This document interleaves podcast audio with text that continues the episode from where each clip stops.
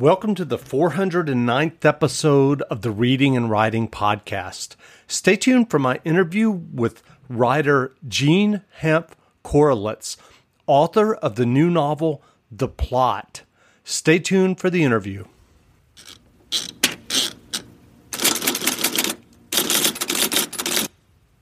The Reading and Writing Podcast is brought to you by Libro FM.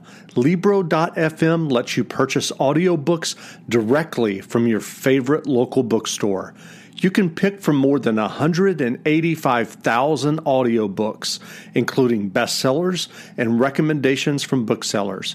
You'll get the same audiobooks at the same price as the largest audiobook company out there, but you'll be part of a different story one that supports your local community and your local bookstore.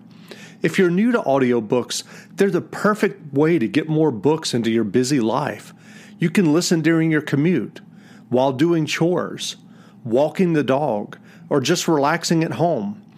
All you need is a smartphone and the free Libro.fm app.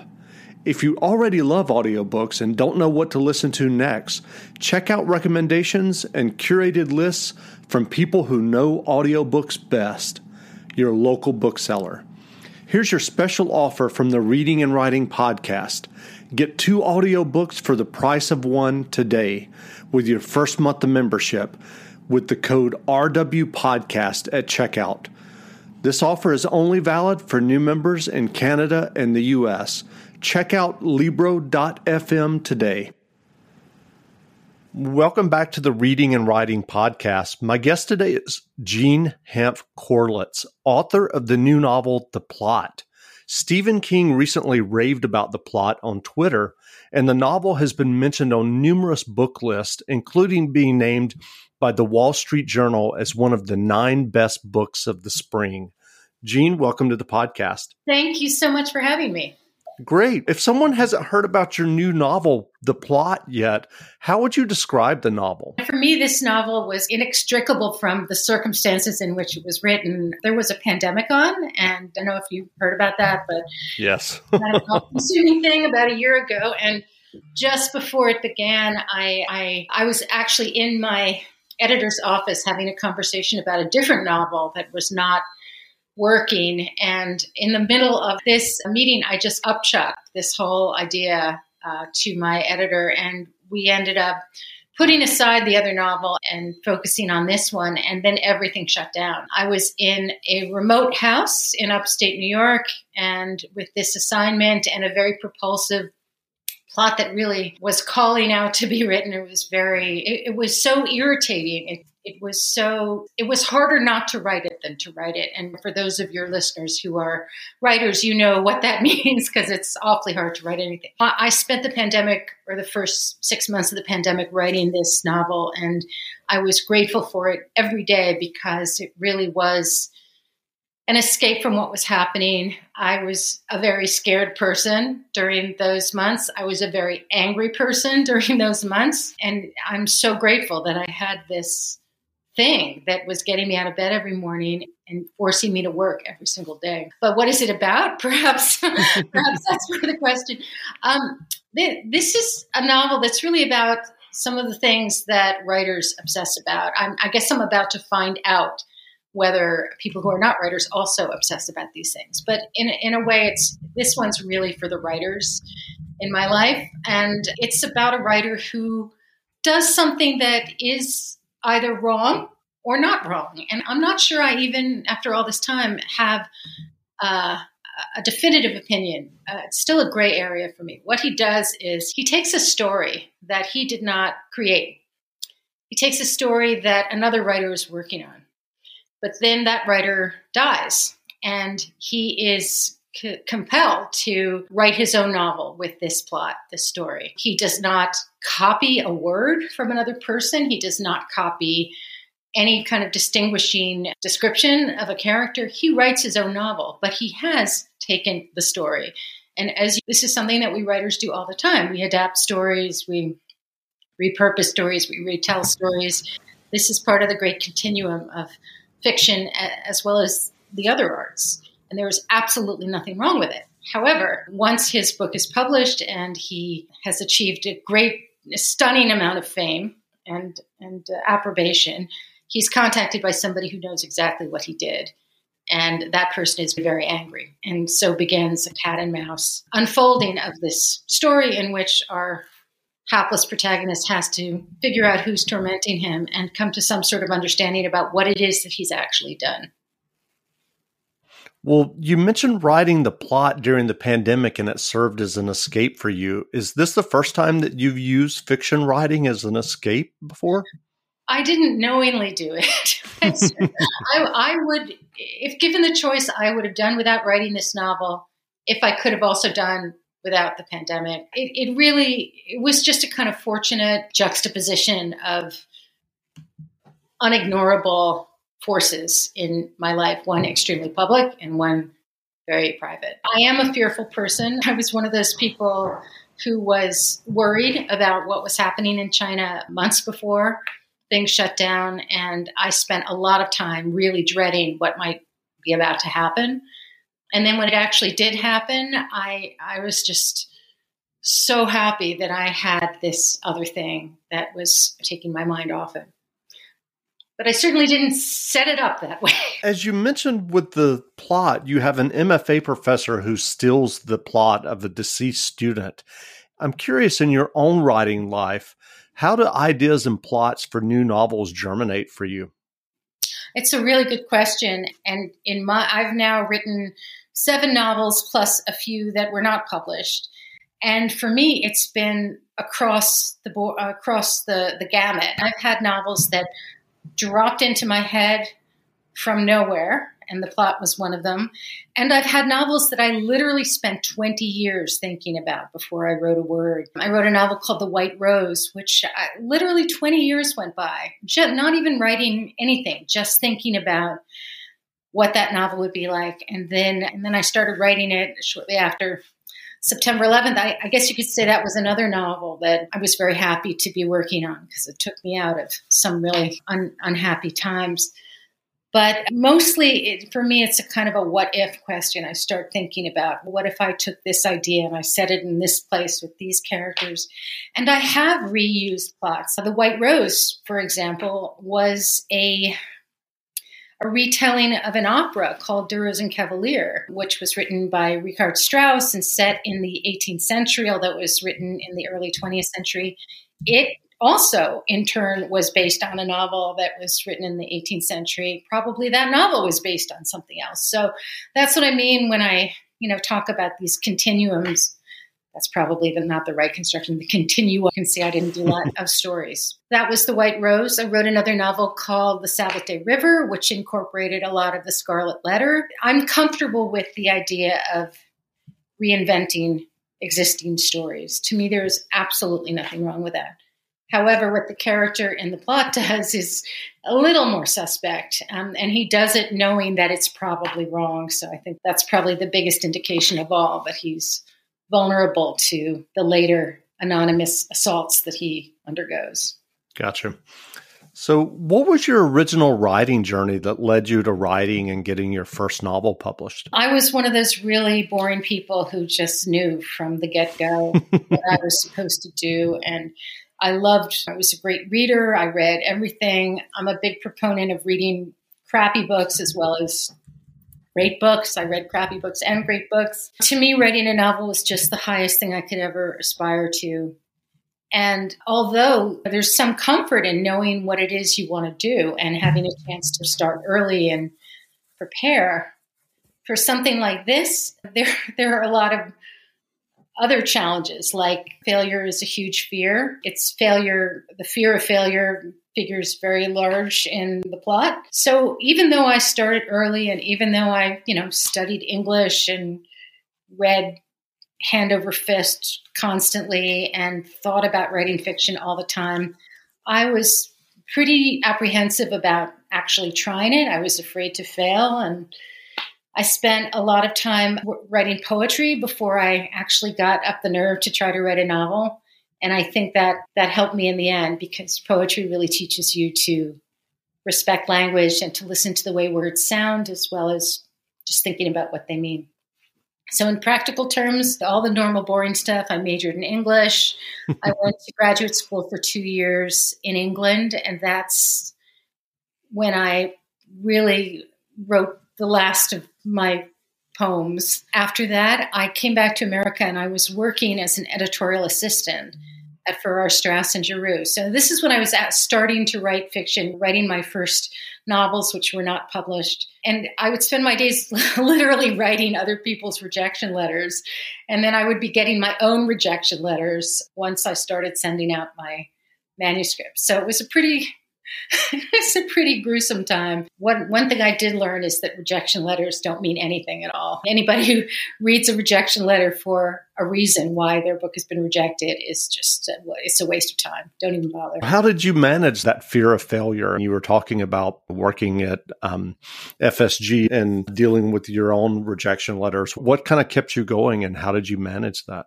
I, I just think I was too as scared as I was to go forward, I was too scared to give up to. I, at some point, whatever gets you to the table, the table at which the writing happens, don't question it too much because if you're getting the words on the page, you are working towards becoming a better writer. And I, after my third novel was accepted for publication, I eagerly went back and reread numbers one and two.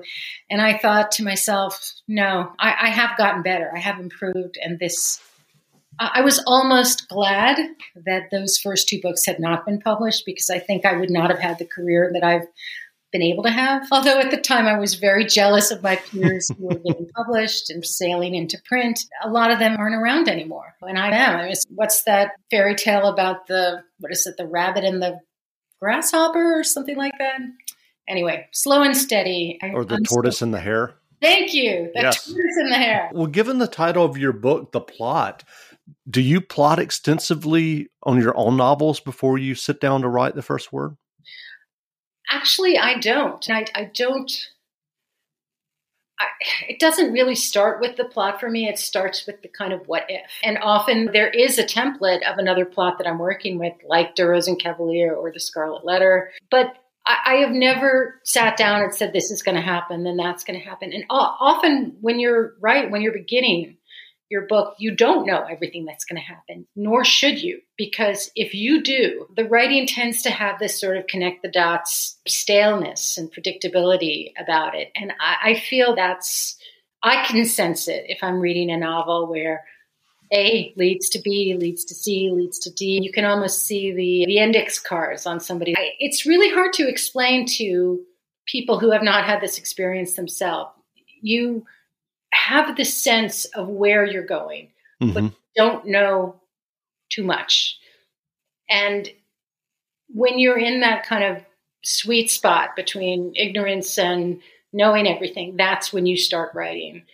And even as you're writing, you're trying not to think too far ahead because you have to trust that the, the right thing will be revealed. That sounds very spiritual, and I'm anything but spiritual, but I'm sure if you've talked to a lot of writers, which obviously you have, you you probably have a nice file full of writers' metaphors, and it's macheting your way through the forest. It's chipping away at a boulder. It's my particular metaphor has to do with driving on Third Avenue in New York City, where the the lights seem.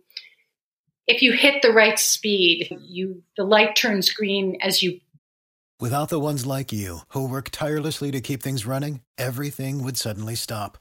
Hospitals, factories, schools, and power plants, they all depend on you. No matter the weather, emergency, or time of day, you're the ones who get it done. At Grainger, we're here for you with professional grade industrial supplies. Count on real time product availability and fast delivery. Call clickgrainger.com or just stop by. Grainger for the ones who get it done arrive at it. Right. And so you can't see all the way ahead of you. You can't see 10 blocks ahead. You can't see what's at the end of Third Avenue. You, you can see the next block or two. And when you your car gets there, the light turns green. And as hard as it is to continue without knowing everything that's going to happen, this is part of the discipline of the exercise. This is what we train for. You to change the subject to, for a moment, you created Book the Writer, a pop up book group in New York City. How does Book the Writer work? Oh, I'm, thank you so much for asking. Many years ago, when I lived in Princeton, New Jersey, I had, I called it the Meet the Author Book Club. And we would read a book, and I would invite the author down to Princeton, usually from New York, and everybody would buy the book, and we would discuss the book with the author. And I did this as a benefit for a local charity and went on for about five or six years. And we had a lot of fantastic authors come down. And you, you might well think, what's in it for a well known author to travel on New Jersey Transit for an hour and uh, not be paid. But for most of us, it is worth it. It is a big deal to be in a room full of intelligent readers who've all gone out and bought your book. Not all of us are David Sedaris or Dean Koontz, and it's a big deal to to um, have that support from from readers. And I was sometimes shocked at the people who accepted my invitation. Almost everybody did. And then when I moved to New York, I thought maybe I can see if this will work as some kind of a business. So the first orientation or the first version of Book the Writer, as the name Book the Writer suggests, was that I was sending authors to existing book groups. You could quote unquote book the writer was my husband's my husband named the company.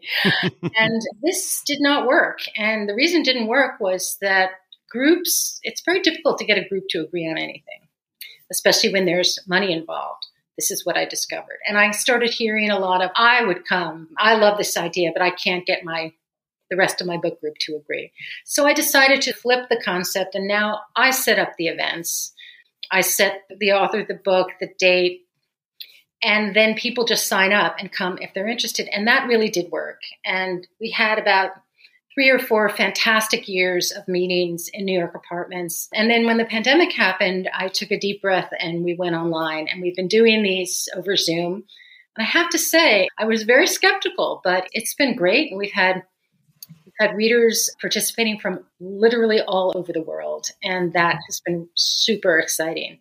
So now we're getting ready to return to real rooms in New York City this fall. We've got still another 10 or so events over the summer, and anybody can sign up for them and, and, register. There's a small fee, and we expect you to buy and read the book. And then you're on Zoom with David Duchovny or Anna Quindlen or whoever the author is, and we talk about the book. That sounds great. If someone's interested in that, should they just go to bookthewriter.com to yeah, find out about events? Bookthewriter.com. It's all one word. And there are links on the website to our Eventbrite page, which has all of the registrations on it. Right. You can also, and you should also, sign up for our mailing list because then you'll hear from me whenever new events are scheduled. Great. Well, what writing advice would you offer for those who are working on their own stories and novels and maybe getting some of those rejection letters that you mentioned earlier? Rejection is not fun, but it's a rare author who escapes without experiencing it. And frankly, some of the ones who do experience it, who you say, this person just soared out of nowhere and they're shortlisted for the National Book Award. I'm actually thinking of one author who we had an event with a couple years ago who seemed to come out of nowhere and whose book won everything or was a bestseller and was shortlisted for everything. And there was a certain gnashing of teeth that was going on. But in our event, in our pop up book group, she began to tell us about all the books she'd written that had all been rejected. And wow. Um, so you don't know. You don't know if somebody's quote unquote first novel is their first or their 10th. If they're the rare person who comes out of obscurity and with a brilliant first novel and somebody recognizes that and buys it and Oprah chooses it or whatever your personal fantasy of success is, more power to them. You, you, most of us, it's not like that. And you just, you have to do the work. There's just, there's no way around it. And I, I happen to not be a an encourager of self-publishing. I think if your book is rejected as many times as my first two were, the lesson from that is that you need to go and write a better book. And as horrible as that sounds and as horrible as it feels, you want your book to be you want your first book, you want all your books, but I think especially your first book to be just the greatest thing anybody has ever read. And if that's not the book that keeps coming back from publishers, you got to write another one. That's great advice. What novels or nonfiction books have you read recently that you enjoyed? Oh, I've been reading everything I can, everything I haven't already read about plagiarism. And I'll, I'll read anything about plagiarism or writers anyway, because I find them interesting. But there was a book I just read that I couldn't believe I had missed. It's called A Ladder to the Sky, and it's by a Irish novelist whose name I'm not remembering, but he's the guy who wrote um, The Boy in the Striped Pajamas. Oh, yeah. John, sorry, I'm madly looking on my phone right now. Ladder to the sky. I, it was just fantastic. It was so much fun. And it the name of the author is John Boyne. There you go, John Boyne. So I thought that was terrific. But I, I read constantly. I read four or five books a week, and I'm always listening to a book as well as reading one or two three. Where can people find you online if they want to learn more about you and your novels? I do have a website that is boringly named jeanhanffkorelitz.com. It's got a nice picture of my dog on the landing page. I'm sure that will be very satisfying to anybody who likes dogs. I am not, I'm technically on Facebook, but I I've never understood Facebook. It defies me. I, I, can't make it, I cannot understand it. Right now, the Facebook page is being managed by my publisher, I don't know what I'm going to do when they relinquish it. um, but I am on Twitter and I am on Instagram. In fact, I have several Twitter accounts. One is purely for me to whine about political figures, which I felt was muddying the waters of my pure literary Twitter. So I have two Twitters plus a Twitter for Book the Writer, and I have an Instagram for myself and one for Book the Writer. Great. Again, we've been speaking with Jean Hanff Korelitz, author of the new novel, The Plot. The book is on sale now, so go buy a copy. And Jean, thanks for doing this interview. Thank you so much, Jeff. I really enjoyed it.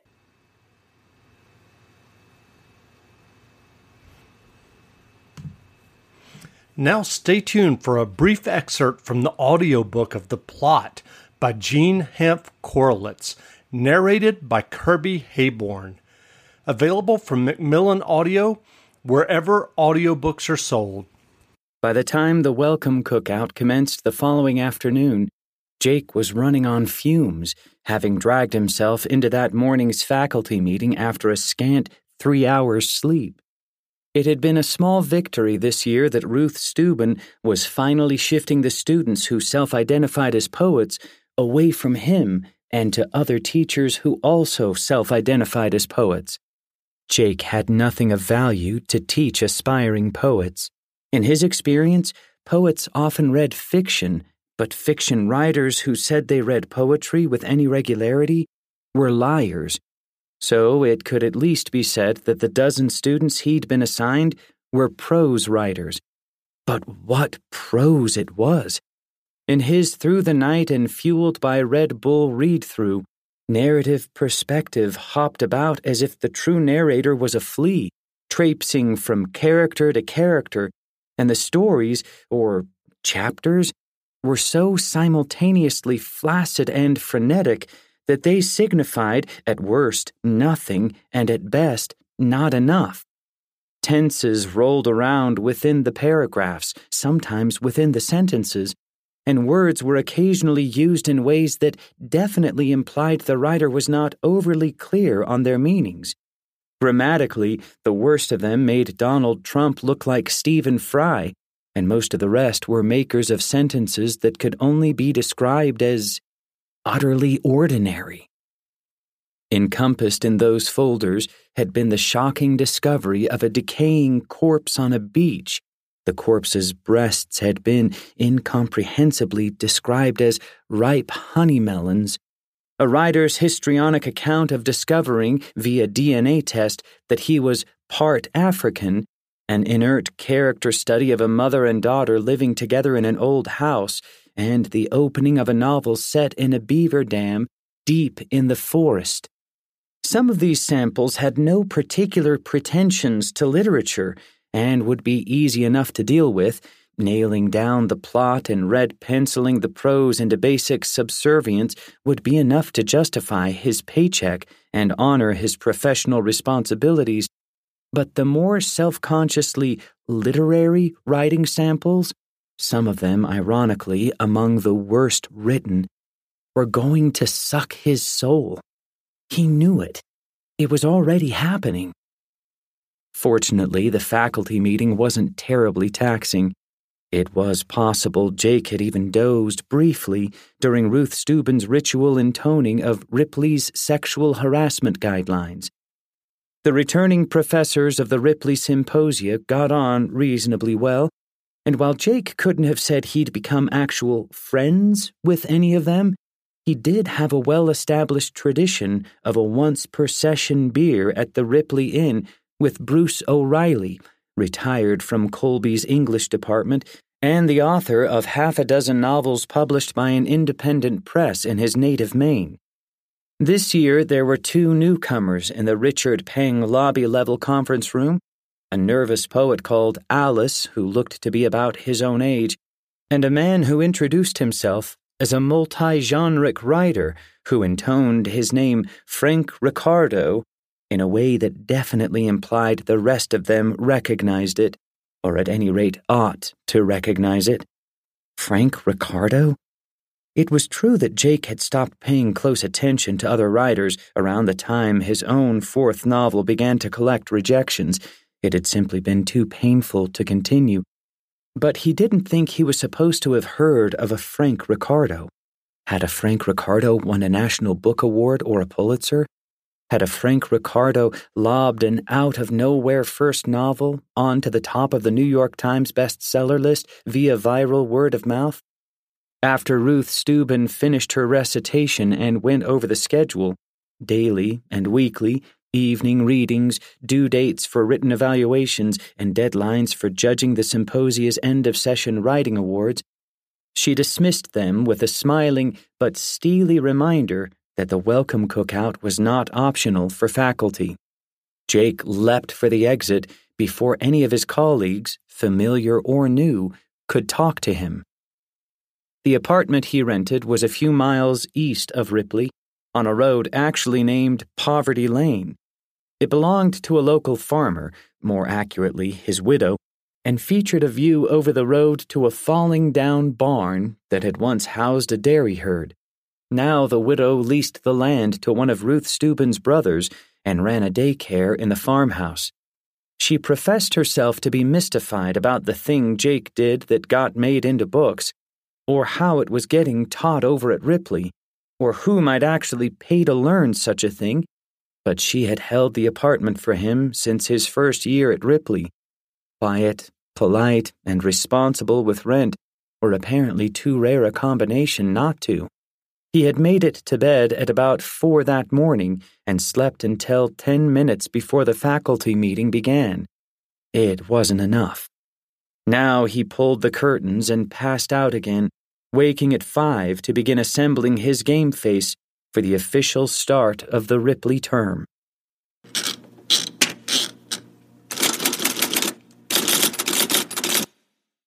Sick of being upsold at gyms? My guy, you're currently a base member. For $90 more, I can upgrade you to our Shred membership. For $130 more, you'll be a Swole member. And for just $300 more, you'll reach Sweat Platinum. At Planet Fitness, you'll get energy without the upsell. Never pushy, always free fitness training and equipment for every workout. It's fitness that fits your budget. Join Planet Fitness for just $1 down and $10 a month. Cancel anytime. Deal ends Friday, May 10th. See Home Club for details.